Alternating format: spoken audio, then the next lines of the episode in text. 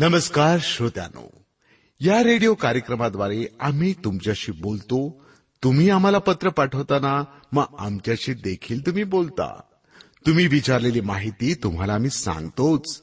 त्यासोबतच खऱ्या देवाची ओळख करून देऊन आपला स्वर्गात जाण्याचा मार्ग देखील आम्ही सोपा करतो.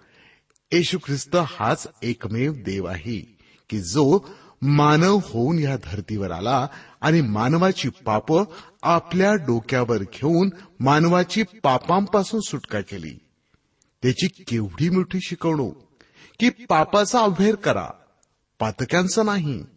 आपल्या कार्यक्रमाद्वारे आम्ही याबद्दल अधिक विस्तारानं सांगत असतो.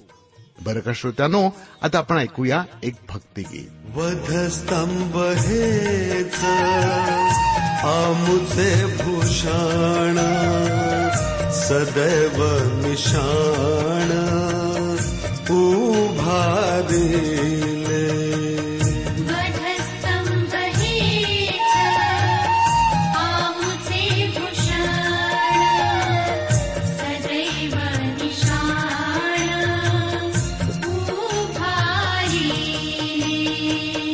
वधस्तंभ हेच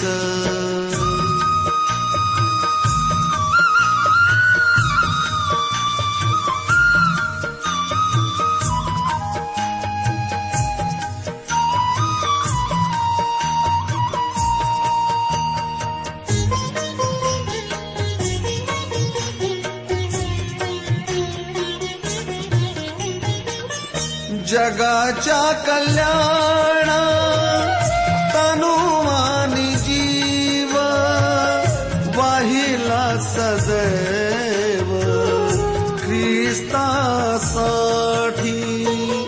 जगाच्या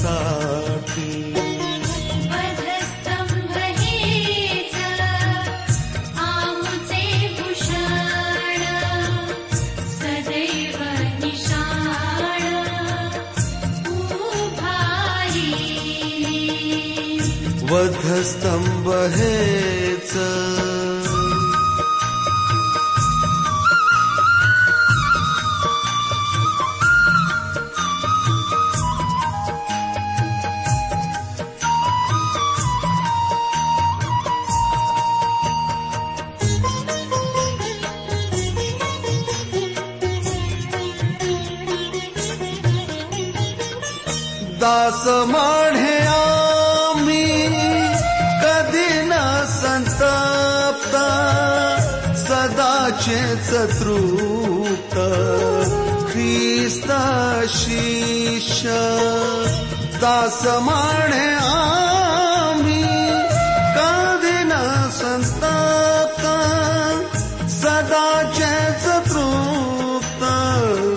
क्रिस्ताशीष शिष्य सदाचे च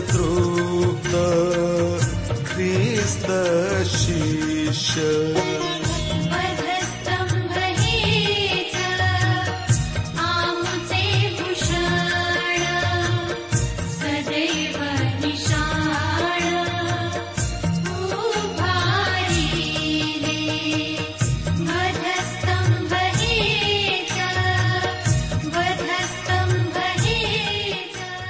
आपण प्रार्थना करूया.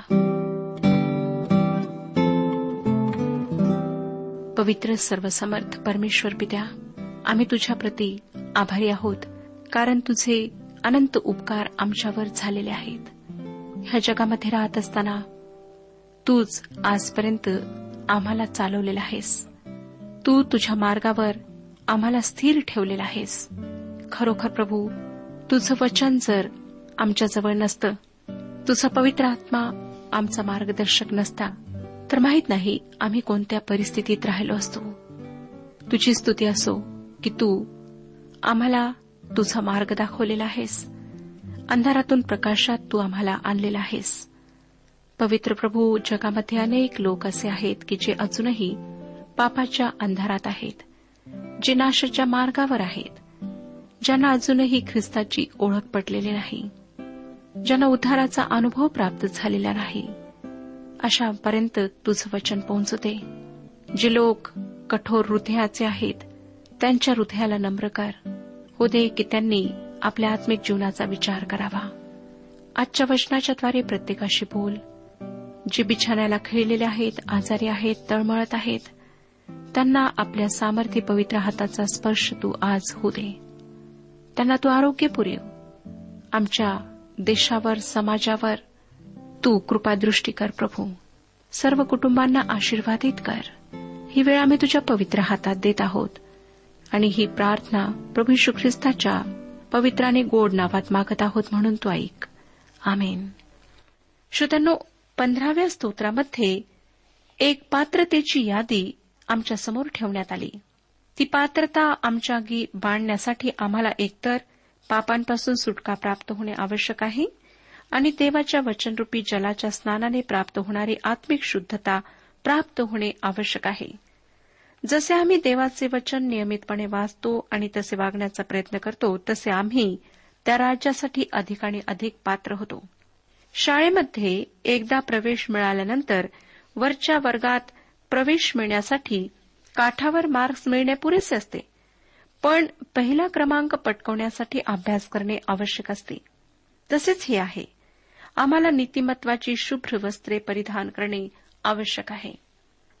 सोळाव्या स्तोत्रामध्ये तारणाऱ्या ख्रिस्ताच्या पुनरुत्थानाविषयी विदित करण्यात आले आहे. तारणाऱ्या ख्रिस्ताविषयी असलेले हे तिसरे स्तोत्र आहे. आठव्या वचनामध्ये येशू ख्रिस्ताच्या जीवनाची झलक आहे नवव्या वचनात. त्याच्या मृत्यूची तर दहाव्या वचनामध्ये त्याच्या पुनरुत्थानाची व अकराव्या वचनात त्याच्या स्वर्गरोहणाविषयी विदित करण्यात आलेले आहे. या स्तोत्राला मार्टिन लुथरने सोनेरी रत्न असे नाव दिले आहे. आपण त्याला दाविदाचे सोनेरी रत्न असे नाव देऊया. कारण श्रोत्यानो या स्तोत्रामध्ये दावीद भविष्यामध्ये जो तारण होऊन येणारा होता त्याच्या येण्याची प्रतीक्षा करताना दिसतो. सोळावे स्तोत्र पहिले वचन आपण वाचूया. स्तोत्रसंहिता सोळावा अध्याय आणि पहिले वचन. हे देवा माझे रक्षण कर कारण मी तुझा आश्रय धरिला आहे. या वचनामध्ये प्रभू यशू ख्रिस्ताच्या वाणीचा पडसाद ऐकू येतो. योहान कृषुवर्तमान पाचवा अध्याय आणि तिसाव्या वचनात प्रभू यशू ख्रिस्त म्हणाला मी पित्याची इच्छा पूर्ण करण्यासाठी आलो आणि मी स्वतःला पूर्णपणे पित्याच्या हाती सोपवून दिले आहे. जेव्हा येशू ख्रिस्त स्वतः देव असूनही या पृथ्वीवर तुमच्या माझ्यासाठी मानव बनून आला तेव्हा त्याने मुद्दामच अधीनता स्वीकारली. आपण प्रभू पित्याच्या अधीन आहो हे त्याने सांगितले. आम्ही मात्र तसे करीत नाही. आम्हाला थोडीशी महत्वाची जागा मिळाली की आम्ही उंच आवाजात बोलू लागतो. आमची इतरांकडे पाहण्याची दृष्टी बदलते. आणि स्वतःला विशेष असे आम्ही समजू लागतो. आमची निर्मिती देवदूतापेक्षा किंचित खालच्या दर्जाची आहे असे पवित्र शास्त्र आम्हाला सांगते. इब्री लोकास पत्र दुसरा अध्याय सहा आणि सात वचने पहा काय सांगतात? तर एका ठिकाणी कोणी अशी साक्ष दिली आहे मर्त्य मानव तो काय की तू त्याची आठवण करावी? अथवा मानवपुत्र तो काय की तू त्याला दर्शन द्यावे? तू त्याला देवदूतांपेक्षा किंचित काल कमी केले आहे. तू त्याला गौरव थोरवी ह्यांनी मुकुट मंडित केले आहे. आणि तू आपल्या हातच्या कृत्यांवर त्याला नेमिले आहे. तू सर्व काही त्याच्या अधीन त्याच्या पायाखाली ठेविले आहे. सर्व काही त्याच्या अधीन ठेवले आहे. म्हणजे त्याच्या अधीन ठेवलेले नाही असे काही राहू दिले नाही. श्रोतनो आम्हाला हा दर्जा घ्यावा लागला. परंतु ख्रिस्ताला जो दर्जा ह्या पृथ्वीवर मानवरूपात देण्यात आला तो त्याला घ्यावा लागला नाही. त्याने तो स्व इच्छेने घेतला. मला आनंद वाटतो की मी मानव आहे. परंतु मानव खरोखर काय आहे हे मला समजून घ्यावे लागेल. मला हे जाणून आनंद वाटतो की तो त्याच्यावर विश्वास ठेवणाऱ्या लोकांसाठी आणि लोकांसोबत काय करणार आहे. स्तोत्रकर्ता म्हणतो हे देवा माझे रक्षण कर कारण मी तुझा आश्रय धरला आहे. येशू ख्रिस्ताचे किती सुंदर चित्र आहे हे. हे चित्र दाविदाचे होते आणि हेच चित्र तुमचे आणि माझे सुद्धा आहे. स्तोत्रसहिता सोळावा अध्याय. आणि दुसरं वचन पहा. मी परमेश्वराला म्हटले तूच माझा प्रभू आहेस. तुझ्या परते मला सुख नाही. प्रभू पित्याला स्वतःचा प्रभू म्हणून स्वीकारणे त्याच्याजवळ तसे कबूल करणे खरोखर आनंददायक आहे. जसे लहान लेकराने वडिलांना बाबा किंवा पप्पा म्हणावे तसेच हे आहे. आणि जेव्हा ते आपल्या आईवडिलांना बाबा व आई या नावाने ओळखू लागतात तशी हाक मारू लागतात तेव्हा कोणत्याही लेकराच्या आईवडिलांना त्याविषयी आनंद झाल्या वाचून राहत नाही. तुम्ही परमेश्वराला कधी प्रभूपिता म्हणून हाक मारली आहे काय? डोंगर दऱ्यांमधून प्रवास करताना किंवा उसळणाऱ्या समुद्राच्या भयंकर लाटा पाहताना किंवा झुळझुळ वाहणारे नदीचे पात्र पाहताना तुम्ही कधी म्हणाला आहात काय? की हे निर्माणकर्त्या प्रभू तू माझा पिता माझा निर्माण करता तारणारा देव आहेस. स्तोत्रकर्त्याला तसे म्हणणे जणू अभिमानास्पदच वाटले.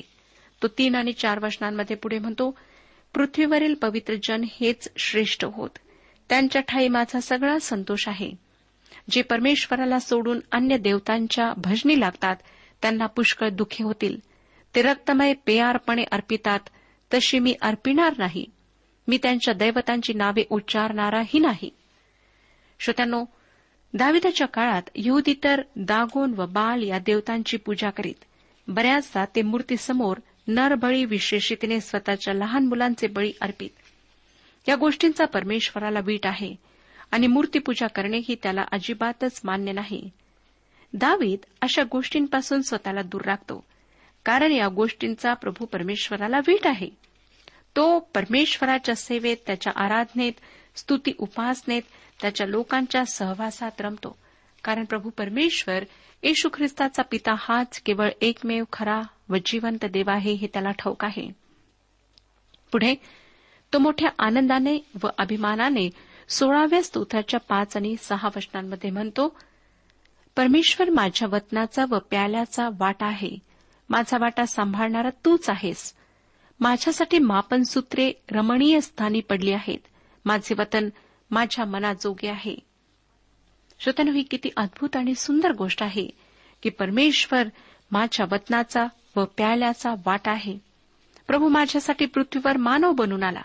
त्याने माझे पाप स्वतःवर घेतले. त्याने माझ्यासाठी पराकोटीचे दुःख झेलले खरे तर ही पृथ्वी त्याच्यासाठी परकी व अनोळखी होती. पण त्याने येथले मानवाच्या जीवनातले सर्व काही सहन केले.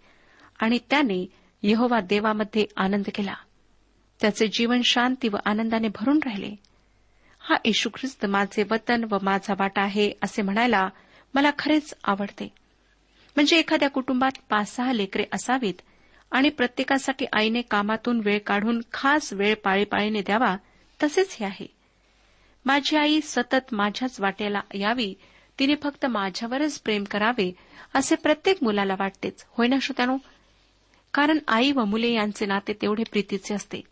असेच अतिशय घनिष्ठ प्रीतीचे नाते परमेश्वर व दावीद यांच्यात आहे. जर खुद्द प्रभू परमेश्वर माझ्या वाट्याला आला आहे तर मला आणखीन कशाची गरज आहे असेच त्याला जणू म्हणायचे आहे. आणि अशी परमेश्वर प्राप्ती म्हणजे जीवनाची प्राप्ती आहे हेही गुपित त्याला उलगडले आहे. म्हणून तो म्हणतो की माझी मापनसूत्रे रमणीय स्थानी पडली आहेत. होय श्रोत्यानो येशूकडे येणे तो तुमचे वतन तुमचा वाटा म्हणणे म्हणजे विपुल जीवन प्राप्त होणे आहे. योहान कृष्णभर्तमान दहावा अध्याय आणि दहाव्या वचनामध्ये तो म्हणाला मी आलो आहे ते त्यांना जीवन प्राप्ती व्हावी व ती विपुलपणे व्हावी म्हणून आलो आहे. येशू ख्रिस्ताने ही गोष्ट त्याच्यावर विश्वास ठेवणाऱ्या लोकांना सांगितली. तसेच तो पुढे योहान कृष्णभर्तमान पंधरावाध्याय आणि अकराव्या वचनात म्हणाला माझा आनंद तुम्हामध्ये असावा व तुमचा आनंद परिपूर्ण व्हावा म्हणून मी तुम्हाच या गोष्टी सांगितल्या आहेत. श्रोत्यानो जर प्रभू परमेश्वर आमचे वतन असेल तर आमचे पात्र आनंद शांती व आध्यात्मिक आशीर्वाद यांनी काठोकाठ भरून वाहेल. पुढे स्तोत्रकर्ता सोळावे स्तोत्र आणि सातव्या वचनात म्हणतो परमेश्वराने मला बोध केला आहे त्याचा मी धन्यवाद करीतो. माझे अंतर्यामही मला रात्री उपदेश करीते. कोणा अपरिपूर्ण मानवाने बोध करण्यापेक्षा परमेश्वराने आपल्याला बोध केला आहे याचा या स्तोत्रकर्त्याला मनापासून आनंद वाटतो. कारण परमेश्वराचा बोध परिपूर्ण व सुयोग्य आहे हे त्याला ठाऊक आहे. म्हणूनच त्याच्याच बोधावर तो पूर्णपणे विसंपून आहे. सोळाव्या स्तोत्राची आठ ते दहा ही वचने आपण वाचूया. आठ ते दहा वचने. मी आपल्यापुढे परमेश्वराला नित्य ठेविले आहे तो माझ्या उजवीकडे आहे म्हणून मी ढळणार नाही. म्हणून माझे हृदय आनंदित झाले आहे. माझा आत्मा उल्हासतो माझा देहही सुरक्षित राहतो. कारण तू माझा जीव अधोलोकात राहू देणार नाहीस तू आपल्या भक्तास कुजण्याचा अनुभव येऊ देणार नाहीस. श्रोत्यानो हे स्तोत्र येशू ख्रिस्ताच्या पुनरुत्थानाविषयी आहे. व पन्नासाव्या दिवशी पेत्राने जे भाषण केले त्या भाषणाचा गाभा हे स्तोत्र होते. आपण ती वचने वाचूया. प्रेषितांची कृत्ये दुसरा अध्याय पंचवीस ते एकतीस वचने. प्रेषितांची कृत्ये दुसरा अध्याय पंचवीस ते एकतीस वचने. दावीद त्याचविषयी असे म्हणतो मी प्रभूला आपणापुढे नित्य पाहिले आहे. मी ढळू नये म्हणून तू माझ्या उजवीकडे आहे. यास तो माझे हृदय आनंदित व माझी जीभ उल्हासित झाली. आणखी माझा देहही आशेमध्ये निवास करेल. कारण तू माझा जीव अधोलोकात राहू देणार नाहीस व आपल्या पवित्र पुरुषाला कुजण्याचा अनुभव येऊ देणार नाहीस. जीवनाचे मार्ग तुम्हाला कळविले आहेत. तू आपल्या दर्शनाने मला हर्षभरीत करशील. अहो बंधुचन हो कुलाधिपती दावीद याचविषयी मी तुम्हाबरोबर प्रशस्तपणे बोलतो. तुम्हाला त्याला पुरले त्याची कबर आतापर्यंत आपल्यामध्ये आहे. तो संदेष्टा होता आणि त्याला ठाऊक होते की देव शपथ वाहून म्हणाला तुझ्या संततीतील एकाला तुझ्या राजस्थानावर बसवेन. ह्याचे पूर्वज्ञान असल्यामुळे तो ख्रिस्ताच्या उठण्याविषयी बोलला की त्याचा आत्मा अधोलोकात राहू दिला नाही आणि त्याच्या देहाला कुजण्याचा अनुभव आला नाही. पेत्राने अशा प्रकारे या स्तोत्राचा संदर्भ देऊन जे भाषण केले त्यामुळे रोमी साम्राज्याची उलथापालत झाली. कारण ते भाषण ऐकून ज्यांना येशू ख्रिस्ताच्या पुनरुत्थानाची खात्री पटली असे हजारो लोक ख्रिस्ताचे अनुयायी बनले. पुढे या भाषणामध्ये चौतीस ते छत्तीस या वचनांमध्ये पेत्र म्हणाला त्या येशूला देवाने उठविले याविषयी आम्ही सर्व साक्षी आहो. यास्तव तो देवाच्या उजव्या हस्ते उच्चपदी बसवलेला आहे. आणि पुढे एक वचन सांगते दावीत स्वर्गात चढून गेला नाही पण तो स्वतः म्हणतो परमेश्वराने माझ्या प्रभूला सांगितले की मी तुझे वैरी तुझ्या पायाचे आसन करीपर्यंत तू माझ्या उजवीकडे बैस. यास्तव इस्रायलाच्या सर्व घराण्याने हे निश्चयपूर्वक समजून घ्यावे की ज्या येशूला तुम्ही वधस्तंभावर खिळून मारिले त्याला देवाने प्रभू व ख्रिस्त असे करून ठेवले आहे. पेत्राच्या या सुंदर भाषणामध्ये सोळाव्या स्तोत्राचा मोठा संदर्भ आहे. खरोखर हे स्तोत्र विलक्षण आहे. याच्या आठव्या वचनात येशू ख्रिस्ताच्या जीवनाचे चित्र आहे. मी आपल्यापुढे परमेश्वराला नित्य ठेवले आहे. तो माझ्या उजवीकडे आहे म्हणून मी ढळणार नाही. नंतर नववे वचन त्याच्या मृत्यूविषयी आहे. तो म्हणतो म्हणून माझे हृदय आनंदित झाले आहे माझा आत्मा उल्हासतो माझा देहही सुरक्षित राहतो. श्रोत्यानो येशू ख्रिस्ताने वधस्तंभावरचे मरण पत्करले व त्याला माहीत होते की परमेश्वर त्याला मृतांमधून उठवेल. आणि दहाव्या वचनात त्याच्या पुनरुत्थानाचे चित्र आहे. तो म्हणतो कारण तू माझा जीव अधोलोकात राहू देणार नाहीस. तू आपल्या भक्तास गर्तेचा अनुभव घडू देणार नाहीस. आणि शेवटच्या म्हणजे अकराव्या वचनात त्याचे गौरवी स्वर्गारोहण विदित करण्यात आले आहे. जीवनाचा मार्ग तू मला दाखविशील तुझ्या सानिध्यात पूर्णानंद आहे. तुझ्या उजव्या हातात सौख्ये सदोदित आहेत. या सर्व वचनांवरून अगदी स्पष्ट होते की ख्रिस्ताच्या या जगात येण्याच्या फार फार पूर्वी त्याच्याविषयी या स्तोत्राद्वारे विदित करण्यात आले होते. पुनरुत्थित ख्रिस्त आजही या क्षणी आमच्यामध्ये उपस्थित आहे व आजही आम्हाला तो विपुल जीवन देण्याकरिता उत्सुक आहे. कदाचित आपण त्याचा तारणारा म्हणून स्वीकार केला असेल पण आपले संबंध पहिल्या इतके दृढ नाहीत. दृढ करून घ्या. तुम्ही जर त्याला प्रभू म्हणून ओळखत नसाल तर ओळखून घ्याल. कारण श्रोत्यानो दिवस फार वाईट आहेत आणि हे अंतिम दिवस आहेत. आता आपण सतराव्या अध्याकडे वळत आहोत. देवाचे वचन आमचे संपूर्ण जीवन व्यापून टाकणारे आहे. आमच्या जीवनाचा एकही कोपरा एकही अंग असे नाही की त्याला देवाचे वचन स्पर्श करीत नाही आणि मानवी भावना दुःख भीती आणि काळजा याबरोबरच मानवी श्रद्धा आशास्थान दिलासा व विसावा या सर्व गोष्टींचे अतिशय सुंदर प्रतिबिंब स्तोत्रसंहितेमध्ये आम्हाला पाहायला मिळते. म्हणूनच अनेकांना स्तोत्रसंहितेतून रोजचे मनन करणे आवडते. आमच्या निराशेच्या क्षणांमध्ये या स्तोत्रांमधूनच आम्हाला आशेचे किरण मिळतात व दुःखाचे काळे ढग नष्ट होऊन आनंदाने मन भरून जाते. त्याचे कारण असे श्रोतानो की ही स्तोत्रे तुमच्या व माझ्यासारख्या रक्तमासाच्या मानवांनी लिहिलेली आणि ती ईश्वरप्रेरित असल्याने त्यामध्ये देवाची मधुर मंदवानेही आम्हाला ऐकायला मिळते. दावीद जेव्हा एका मोठ्या संकटात होता तेव्हा त्याने हे सतरावे स्तोत्र प्रार्थनेच्या रूपात लिहिले. या स्तोत्राला दाविदाची प्रार्थना असे म्हटल्या जाते. भयंकर अरण्यातील अनुभवातून उत्पन्न झालेले हे स्तोत्र आहे. प्रश्न हा आहे की त्याने हे स्तोत्र केव्हा लिहिले असावे? कदाचित जेव्हा अमालेकांनी दावीद व त्याच्या लोकांच्या गैरहजरीत त्यांची बायका मुले व संपत्ती लुटून नेली आणि संतापाने व दुखाने दाविदाचे लोक त्याला मारायला उठले त्यावेळेस त्याने ही प्रार्थना केली असावी व हे स्तोत्र लिहिले असावे. या स्तोत्रामध्ये दाविदाचा परमेश्वरावरचा विश्वास दिसून येतो. परंतु यामध्ये येशू ख्रिस्ताविषयी भविष्य सुद्धा विदित करण्यात आले आहे. हे स्तोत्र अभ्यासताना लक्षात ठेवा की आम्ही आता नवीन भागात आलो आहोत ज्यामध्ये येशू ख्रिस्ताविषयी भविष्यवाणीच्या रूपात सांगण्यात आले आहे. अर्थातच हे पुस्तक त्याच्याविषयीचे आहे. सतरावे स्तोत्र पहिले वचन वाचूया. हे परमेश्वरा न्यायवाद ऐक माझ्या आरोळीकडे लक्ष दे. माझ्या निष्कपट मुखाने उच्चारलेल्या प्रार्थनेकडे कान दे. दावीद ही प्रार्थना अतिशय प्रामाणिकपणे करीत आहे. जेव्हा शॉल त्याचा पाठलाग करीत होता त्याचे जीवन संकटात होते. त्यावेळी ही प्रार्थना त्याच्या हृदयातून निघाली आहे. या प्रार्थनेमध्ये कोणतेही कपट नाही. मला वाटतं आपल्यापैकी प्रत्येकाला अशी निष्कपट प्रार्थना करता येणे आवश्यक आहे. बऱ्याचदा आम्ही आमच्या मनाचे काही कोपरे स्वतःसाठी राखून ठेवतो. काही इच्छा काही स्वप्ने आणि काही विचार परमेश्वराला समजू नयेत ते त्याच्यासमोर येऊ नयेत असा आपला प्रयत्न असतो. आणि अशा प्रकारे हातचे राखून आम्ही प्रार्थना करतो. परंतु दाविदाची प्रार्थना तशी नाही. तो प्रामाणिकपणे प्रार्थना करून म्हणतो हे परमेश्वरा माझ्या निष्कपट मुखाने उच्चारलेल्या प्रार्थनेकडे कान दे. दुसऱ्या वचनात तो काय म्हणतो पहा? सतरावाध्याय दुसरे वचन. माझा निवाडा तुझ्या पुढे हो तुझे डोळे समदृष्टीने पाहोत. परमेश्वराने आपला न्याय करावा कारण आपण चुकलो नाही असे दाविदाचे प्रामाणिक म्हणणे आहे. आमच्यापैकी किती जणांजवळ असा दाविदासारखा आत्मविश्वास आहे? आम्ही असे म्हणू शकतो का की मी चुकलो नाही? मी चुकले नाही? म्हणून हे देवा तू माझा योग्य तो न्याय कर.